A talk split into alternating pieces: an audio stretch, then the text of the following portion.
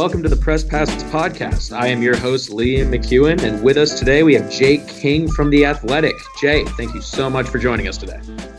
Yeah, thanks for having me on. Oh, of course, of course. Now, as always, to start, uh, Jay, you're the beat writer for the Celtics at The Athletic, but you were not always the beat writer for the Celtics at The Athletic. So how about you just kind of walk us through your journey through sports media from when you first realized that this was something that you wanted to do to uh, where you ended up now? So when I was, I think, a senior in college, um, I had played college basketball for three years through my junior year. Then I quit basketball. Uh, my senior year in college, I thought I was probably going to be an accountant. I went to school for business and management. And one of my classes, I don't even remember what class it was, to be honest, we had to start a blog. And I actually grew up in Western Massachusetts, so I grew up a big Celtics fan. Mm-hmm. And so I was a senior in college, uh, basketball was my biggest love, and I thought, what the hell, this is a stupid class, this is going to be a stupid blog, I'll write it about the Celtics. And I think there was two thousand nine, so it was the year they had Stephon Marbury, and K G was hurt, and Glenn Davis was running into fans and stuff in the playoffs, and I just started blogging about the team and kind of fell in love with it. And so when the class ended, um, I started my own blog on my own time and kind of committed myself to it. And from there, I don't know how many like freelance jobs I took, um, but I tried to do anything I could. Worked for, uh, reached out to a number of newspapers to write like high school football stories, high school volleyball stories, high school whatever stories. Um, w- reached out to Slam Online so that eventually I got a, uh, press credential to cover Celtics games for Slam Online, and I wasn't even getting paid, but I was able to go to the games and I was able to write stories off them. And the more clips I got, kind of the more opportunities I got, and one thing led to another. And eventually, um, MassLive reached out to me. Um, I forget what year it was, maybe eight years ago, and asked if I wanted to run their high school sports coverage. And I didn't know it at the time, but they had plans to open their professional sports coverage, and I was really, really lucky because I never would have gotten an opportunity to cover the Celtics for them full-time if they had opened it later after they were established. But because um, they weren't established and because they kind of saw what I'd been doing with my Celtics blog, they decided that um, when they opened the Celtics position, they would give it to me. And so I was just super, super fortunate to kind of be in the right place at the right time. Yeah, absolutely. And then uh, how'd you end up from there to The Athletic? Uh, so I worked there for like six years. And then when The Athletic opened the Boston branch, they reached out to me um, to see if I'd be interested in the Celtics position. So I said yes. And uh, I've been here for close to two years, I guess. Yeah, sounds about right. Uh, first and foremost, a lot of the guys that I talk to, similar position to you, they start off covering high school, that sort of thing, and a lot of freelance stuff. And they look back upon that time fondly to, to a certain extent. Do you feel like those early days of sort of grinding away around high school helped develop you into the writer you are today? It was tougher to cover a high school game, honestly, than it is to cover an N B A game in some ways. Like, you have to keep your own stats. I can remember there was one game um, – my contact fell out. I'm sitting in the press box. It's like negative five degrees out. And I, I'm squinting with one eye so that I can see the f- high school football runner, how many yards he got, what number he is. And it, but it, it really does prepare you. The deadlines were crazy. I can remember one time filing, and I literally didn't have time to write a story. I had to call in, like, basically – while the game was ending, it wasn't even over yet. I had to call in with my lead. Um, I didn't have any Wi-Fi. This was like before the days, I think, of hotspots, or at least I didn't have a hotspot. And so, yeah, those those times were great. And what's what's cool about it is everybody wants to talk to you. Like, if you're writing a story about a high schooler, they all want to talk. And if you're writing a story like the family wants to talk, friends want to talk, everybody wants to talk. It's not like the N B A, where it's part of their job to talk to you, and sometimes they can resent that, I think. Uh, so, yeah, I, I look back on those days super fondly. Like, the the experience that I got covering high school sports, like, the deadlines, the, the like, being out in elements, keeping track of everything all at once with stats and writing your story and everything else. Um, that honestly, like, it's harder than, in some ways, than covering an N B A game. And so that, that experience, like, it really, really shaped me, I think. And so, yeah, I, I absolutely look back on those times fondly. And, and I mean, without doing that, without covering all the high school sports that I did, I never would have had enough skills to eventually get a, a full-time N B A job, because like, I didn't, I didn't take a single journalism class. I was just kind of figuring it out how I went. And so it was, it was a lot of fun to, to do that, and super beneficial. Yeah, that's the interesting thing about your story, is that you didn't, unlike a lot of the people, obviously, that are in this industry, this wasn't something that you have been planning to do since you were in middle school or whatever. But that doesn't mean, so, I mean, I imagine. Yeah, I was I, a horrible writer. I was horrible. Like, if you ask any of my teachers, they're probably like, that idiot is a professional writer these days. Like, there's no chance. Well, nothing better than proving the haters wrong, right? Um, but what were there any sort of, you know, takeaways from your business classes and from all the non-writing stuff that you did that you feel like applies to your job now? Uh, not really. So I was like the worst student ever. I basically picked a college because I wanted to play basketball there. Um, hmm. I, I would say among uh, college students, I was among the least interested. So no, probably not. There wasn't much. Honestly, like I was never too interested in school. I was always a pretty good student. Um, but when I when I started blogging about the Celtics and writing about them, that was the first time I kind of fell in love with the process of, of putting together words. And at that point, I think things shifted for me. And, and uh, like when I was reading books, even like I'd be reading, like, why did they, why did they order the story like this? Why did they, why did this guy write this sentence the, the way he did it? And so like, it was like overnight, I just kind of fell in love with the process of writing, I guess. And since then, like, it's been kind of something that, that like I read all the time. I read every sports writer out there, all the good ones. Um, I have an old Rick Riley book, uh, The Greatest of Rick Riley, back when he was so good, you know, in his early days at S I, when he was just unbelievable. And I read that all the time just for inspiration, kind of looking at how he framed his stories, how he ordered his stories, how he kind of went about what he did, and just kind of try to study everybody. So no, I would say school, school didn't shape me much. It was every, all the education after school, and, and just kind of trying to ask questions of people and figure out why they did what they did kind of helped me out more than anything. Yeah, absolutely. That makes a lot of sense. There's no better way to hone your craft than looking at certainly guys like Rick Riley, that's for sure. Yeah, I mean, he he was the best. That that that the book of his, the collection of his best writing from Sports Illustrated, I think it's called like The Life of Riley, is just really incredible. Some incredible stories. You'll cry like half the time, and then the other half the time you'll be laughing. But but it was it was great. And so I yeah I studied all, all guys like that. There's I mean there's a long long list of writers I I study today to try to figure out what the hell I'm doing, because I still realize every day that in a lot of ways I have no idea what the hell I'm doing. Well, I'd say you're doing all right for yourself at this point. Um, so when you transitioned from MassLive to The Athletic, that was two years ago, you said, right? Yes, yes. Two years ago.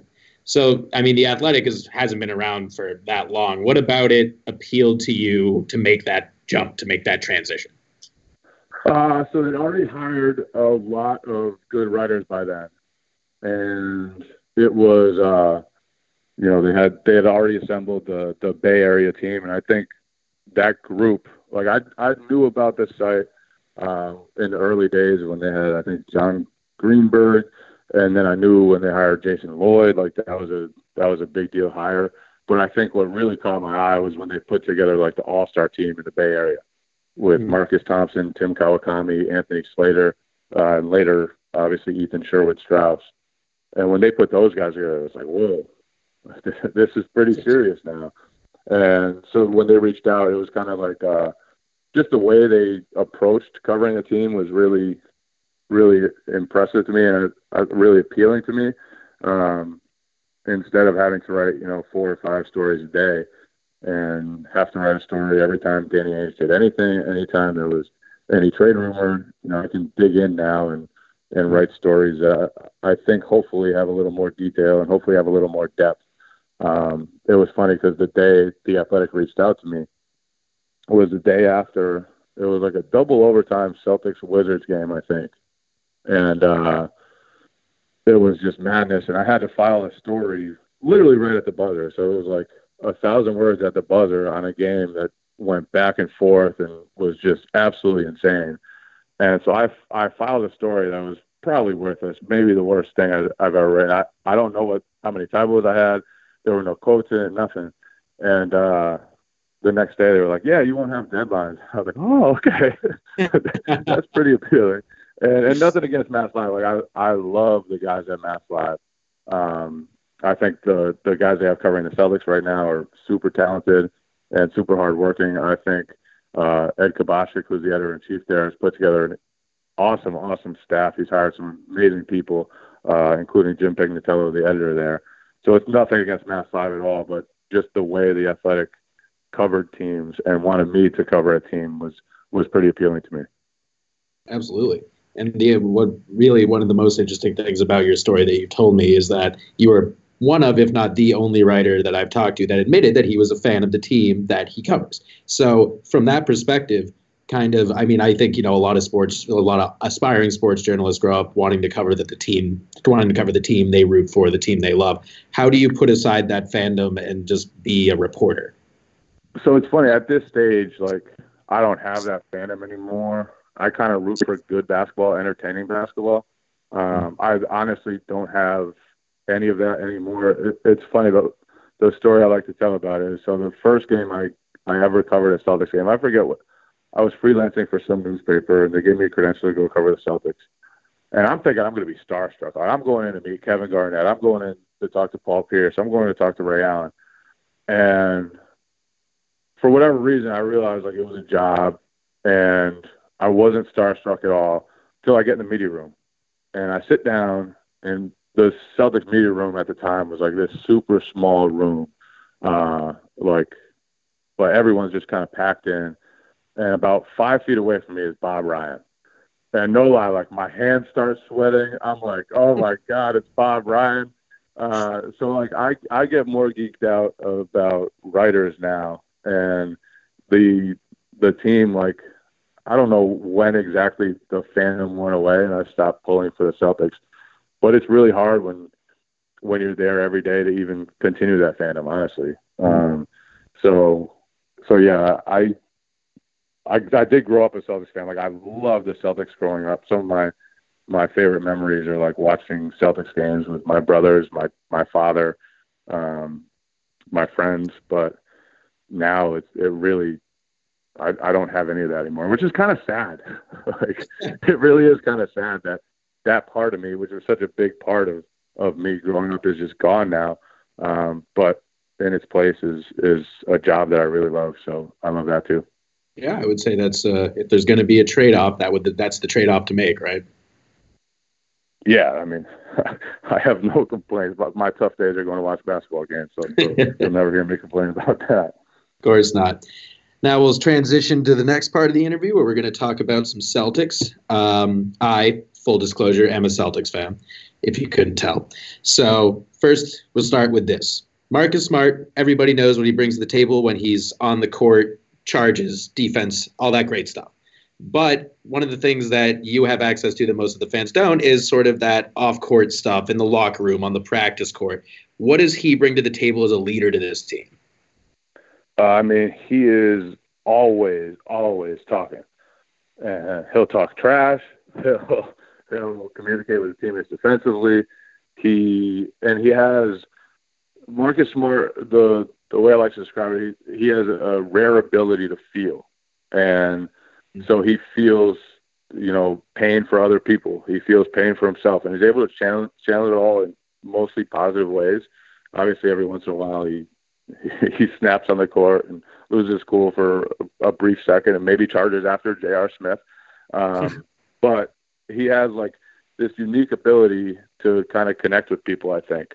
And he's one of the guys that he's like the most vulnerable not vulnerable, but he's the most open about sharing his vulnerabilities, uh, mm-hmm. probably among the players I've coached. Like when his, his mother passed away, he would sit there and talk about it for as long as he wanted. And I think part of it was because he wanted to get his mother's story out there. But part of it is because I think what makes Marcus Smart special, and I think he recognizes this, is that he does feel to such a great extent.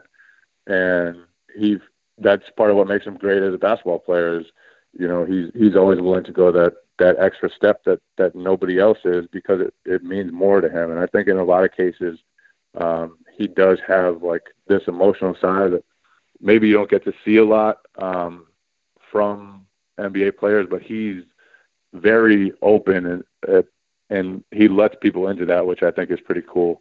And I think it helps him connect with teammates. And uh, Brad Stevens has always said, you know, he raises the energy in the room. And I think that's a that's a pretty good way to describe Marcus Smart. Like he's always, always just energetic and kind of pushing guys to be better, I guess. Yeah, that makes a lot of sense. I mean, that lines up with everything what we've seen of him, and he's probably a pretty great guy to interview too, right? Oh, he's he's great, yeah, because he's open about things. Um, and I, I thought it was, I really did think it was cool how how he handled. Um, how he was so open about what his mother meant to him. And, and then he's been really open about just basically everything. And, and he, he, he lets you see a different side of him that not every player does. And so I, I think it, it's really neat um, that he does that. And I think because of that, um, people really connect with him. And obviously they connect with him because he's, you know, a great player on the court that hustles as much as anyone. Um, has really improved as a playmaker, as a shooter. But I think the other piece of that is that he does let you in to his human side, and uh, and I think that's pretty cool of him. Mm-hmm. And then we're obviously all year people are going to be talking about Kemba Walker versus Kyrie Irving. Now, specifically, yeah, how do you see, yeah, how do you see Kemba as a better on-court fit for these Celtics than Kyrie was? Uh, on court, honestly. Don't know if, if there's too big a difference. Like, um, I think the the one difference that, that might be like Kyrie, as great as he was as a shot maker, he wasn't as good at, at Kemba at like just beating his man and breaking down a defense and creating like closeout situations for other guys. And like he was he was great at a lot of things, but I think more so. The difference is, is off the court and just the way that Kemba's like, he's a reliable, you can rely on him to be positive every day. And I think Kyrie went through, he had a tough time in Boston. Um, mm-hmm. I think for whatever reason, whether it was the pressure of a team that was failing to live up to expectations, whether it was all the, the rumors about his future that popped up, whether it was something else, Uh, in his personal life, I don't know. But there was a time when he was like, it was, uh, I don't think he connected with his teammates as as well as um, maybe some other guys did. Uh, so I think from from a standpoint of like knowing what you're going to get every day, Kemba is, is different than Kyrie in that sense. Oh, that's okay. That's really interesting. Uh, now for the next one, Jason Tatum has progressed a lot as a scorer, but that isn't a huge surprise. I think personally the bigger surprise from the early parts of this year is that Jalen Brown has become a pretty consistent threat on that end of the floor on a night-to-night basis. How has he improved his game to get to that point in comparison to last year where there were times where he'd struggle? Yeah, I, I think he's still going through the struggles, right? Um, oh, I, I think... Yeah, I, I think you see him kind of evolving. Like last year, the struggles you're talking about are probably like the mid-range shots that he took and missed.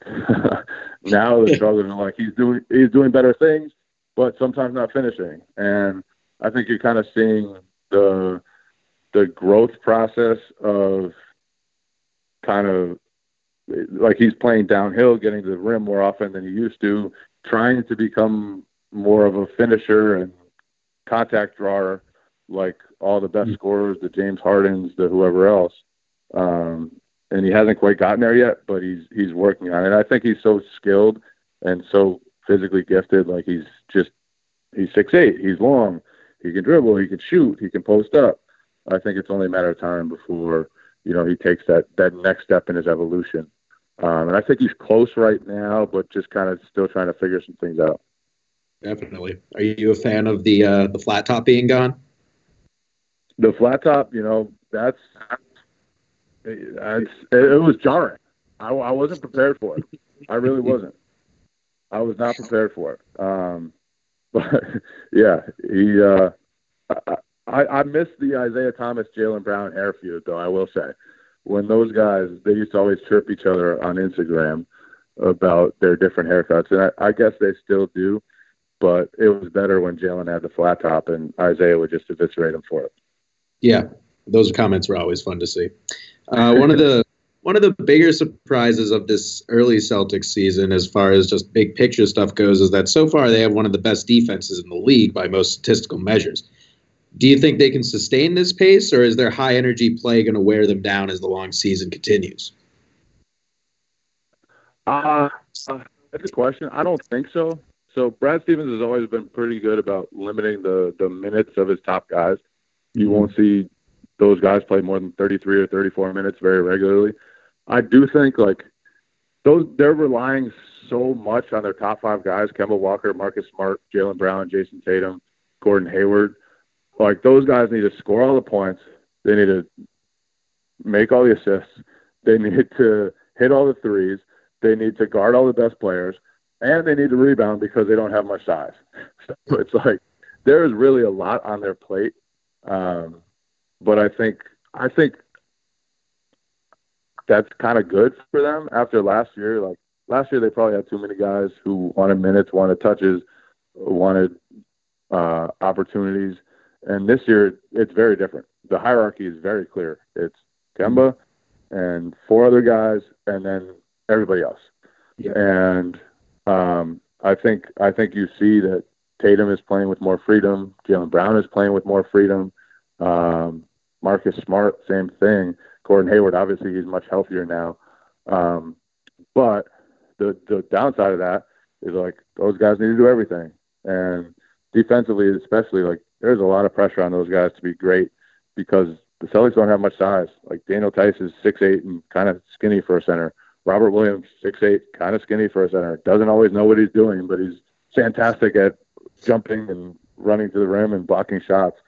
So their defense is different, I think, than most they've had in the past. They probably double team more often than they have, and they fly around, and they have to cover it for each other. And it's a fun, fun style to watch. But I, I do think there's probably something to what you said. Like maybe that is a taxing style, and, and maybe maybe over the course of a long season, that does wear them down a little bit. We'll see if that happens. Um, but obviously those guys, they're all in great shape to be able to play it the way they have so far. Absolutely. And then you just mentioned how top heavy this team is. They're getting really almost nothing from their bench at all, but it seems like they have some talent there. If there's going to be any one guy who emerges as a consistent contributor by the end of this season, as far as from the rookies or the second year guys, who do you think that'll be? Uh, I think Grant Williams is the one most likely to contribute a lot just because he's already had a few games where his defense has just been, like, eye-opening. Um, I think as the season progresses, uh, Carson Edwards' performance will be important because, like I said, like the Celtics, they've hardly had any three-point shooting outside their main five guys. Like, Brad Wanamaker's hit a couple recently. He's not a volume shooter at all. None of the big guys really shoot threes. The bench, Grant Williams, he's zero for twenty in his career so far. Shemi Ojale, not a three-point shooter at all. Carson Edwards is the one guy you look at and say, okay, he has a chance to develop into a three-point shooting threat off the bench. And if he does, that'll be important to give the other guys space and let them operate. So I think Carson Edwards, like, he hasn't gotten comfortable yet. He hasn't hit a rhythm. He obviously has that scoring potential out of Purdue. So I, I think his progress is important and kind of getting him comfortable and, and getting him confident and getting him to knock down shots because this Celtics team, like, they're going to need some of their role players to knock down shots when it matters most once the playoffs hit. Absolutely. All right, now we switch to the last part of the interview, which are five little quick hitter, more fun questions. How does that sound to you? That sounds beautiful. All right. What is your favorite N B A arena? Ooh, uh, Banker's Life.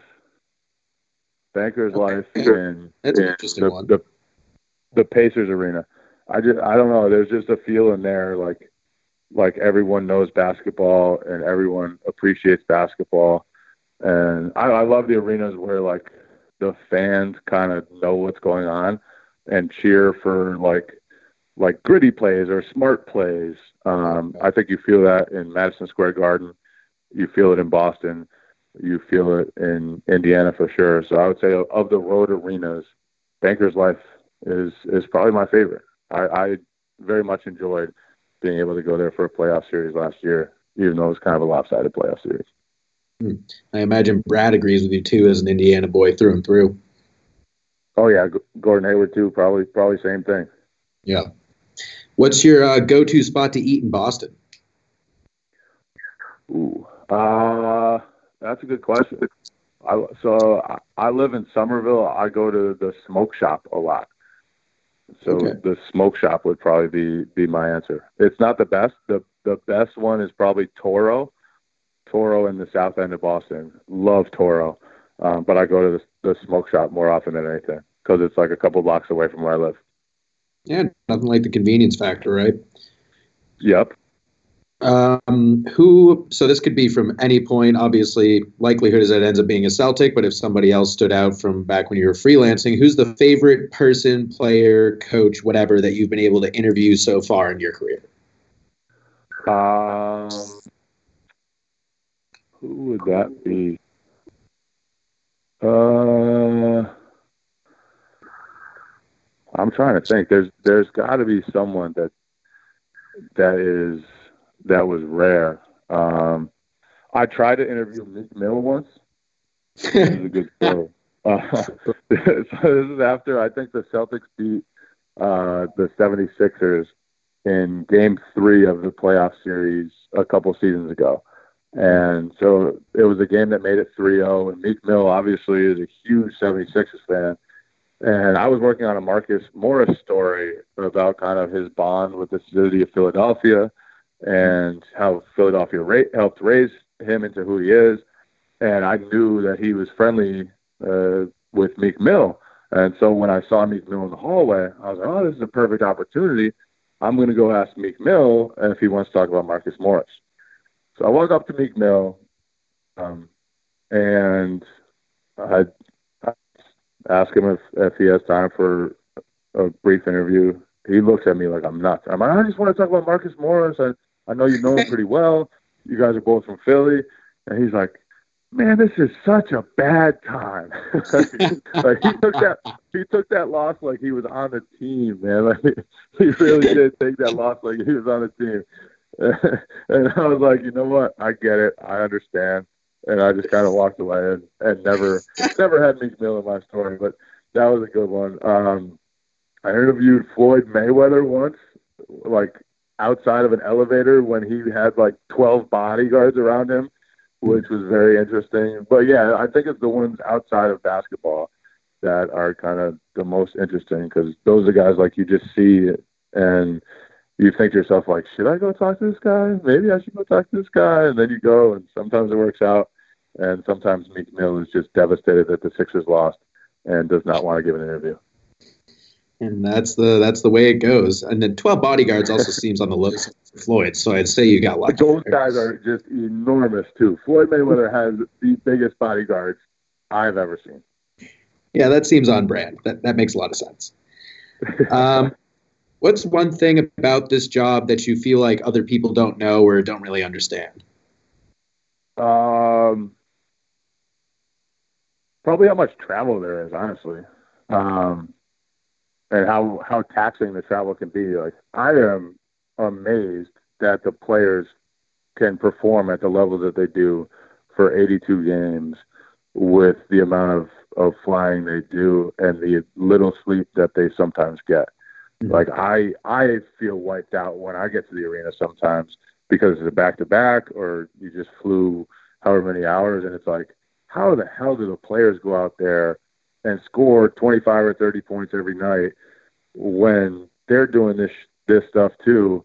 And I'm sitting here like, I can't even put words together. I, I can barely sit here and watch a basketball game, and these guys are playing in it. So I, I think that's one thing that, that people probably don't understand about, about my job, and more importantly about the players, like just how taxing that travel schedule can be and just how little sleep people can get.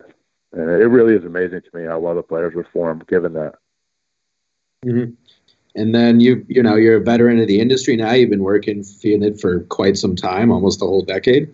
Um, what's one thing that you know now that you wish you knew back when you were starting your blog?